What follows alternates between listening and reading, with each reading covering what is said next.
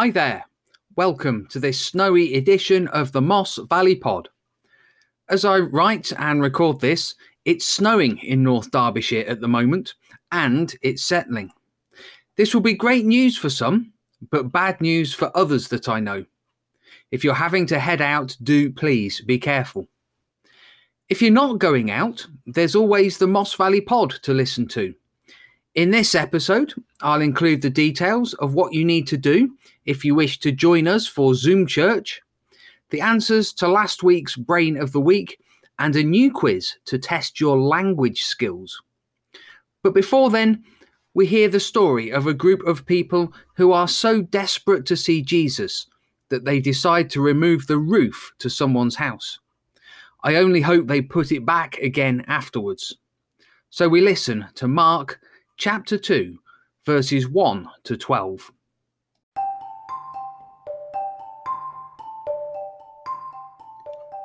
When Jesus returned to Capernaum after some days, it was reported that he was at home.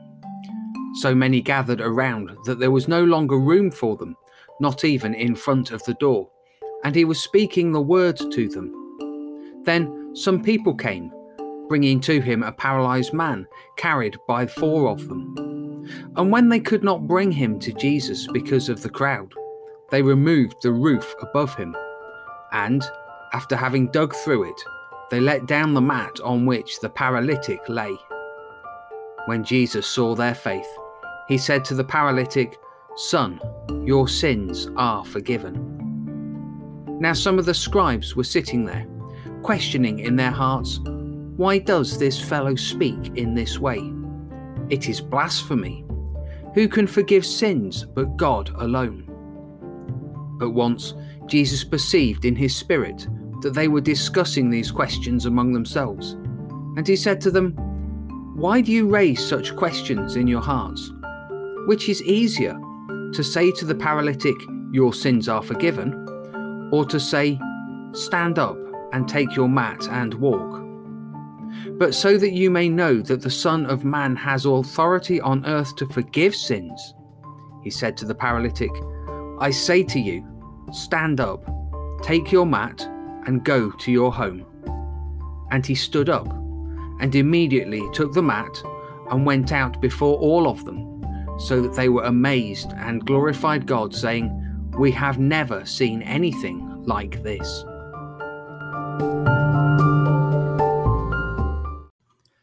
When people get desperate, they'll go to almost any lengths to get what they want. I'm sure we've all heard of stories of people walking long distances to get places when their car is stuck. There are people who will queue up all night to get the latest gadget or newly released book the second it's published. People used to do it for the Boxing Day sales too. Then there are those who will do anything to flee from war zones in search of safety. Today, we hear the story of the paralyzed man. Carried by four people, they believed that if only they could see Jesus, this man would be healed. They heard Jesus was nearby, so they set off. Upon arrival, they discovered that they couldn't get close to him. The room where he was speaking was packed. The doorway was blocked by more people being outside trying to hear. There was no way that they would be able to get through. It was time for Plan B. Climbing up onto the roof, they began taking it apart. Having made a hole, they start to lower their friend down to Jesus. What must the assembled crowd have thought as they watched and listened? Jesus recognizes their faith and forgives the paralyzed man of his sins. The scribes argue with Jesus about this, leading to Jesus instructing the paralyzed man up from his bed. He walked out, praising God alongside all those who had witnessed what had happened. Sometimes things are worth persevering for. This group of people knew about the healing power of Jesus, believed in him, and would stop at nothing to meet him. Their faith was really strong, strong enough to get them to do extraordinary things. So perhaps next time we're struggling with something which is really good, we might be able to turn to the God who helps us. We are assured that when we seek to meet with God, his wish is to meet with us too.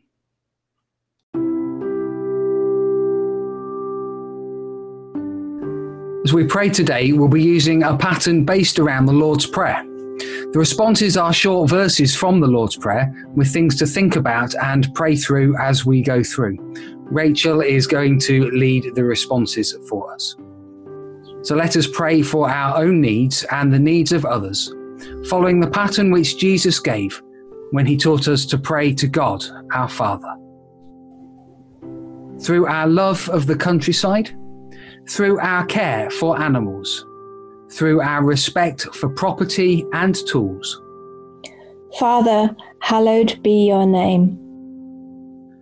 On our farms and in our homes, in our colleges and schools, where machinery is made and where policy is planned. Father, your kingdom come.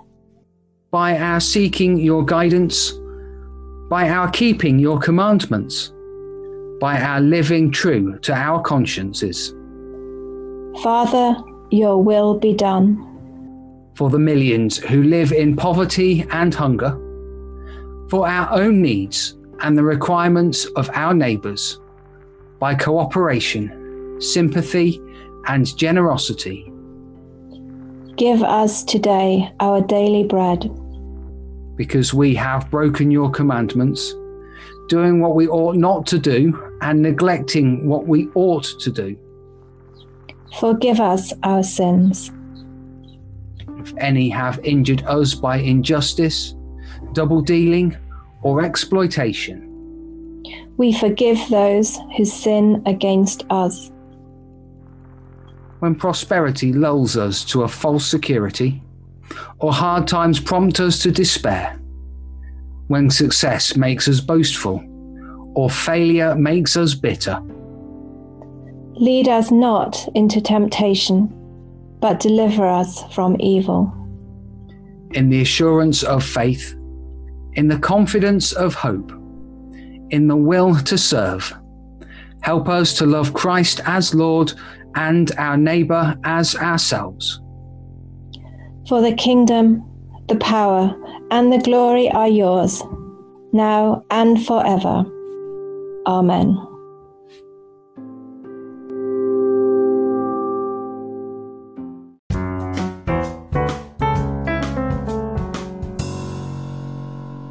We're back with a community notice or two for you now.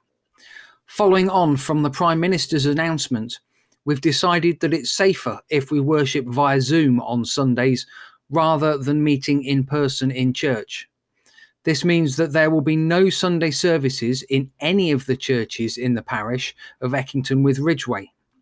I know that this will be hard for some of you to hear, but keeping everybody safe is the best way that we can show our love, support, and care for each other.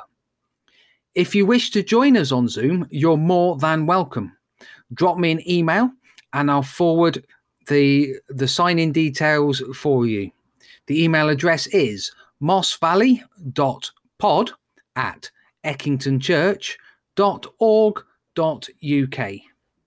St. Peter and St. Paul's Church will remain open for private prayer and reflection on Tuesday mornings between 10 a.m. and 12 noon.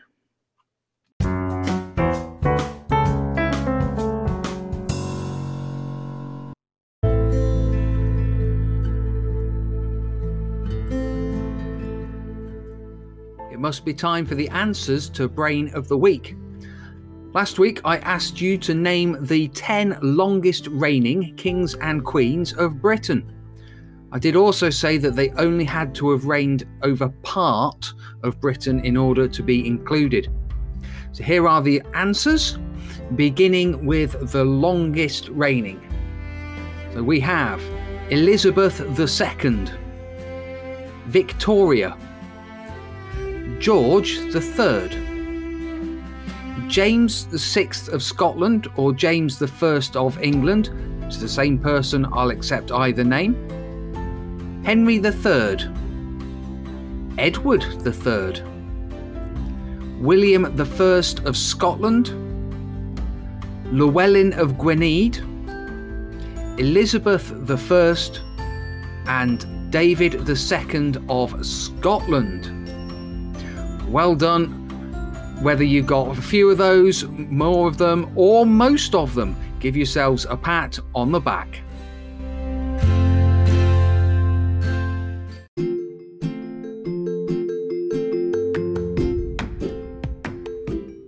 Now, for the new quiz, our brain of the week will be all about language. According to the Busuu website, I would like you please to name the nine most spoken languages in the world in terms of native speakers. So, first languages. All nine of these have more than 200 million native speakers across the world. Good luck. See how many you can get, and the answers will be revealed on next week's Moss Valley Pod.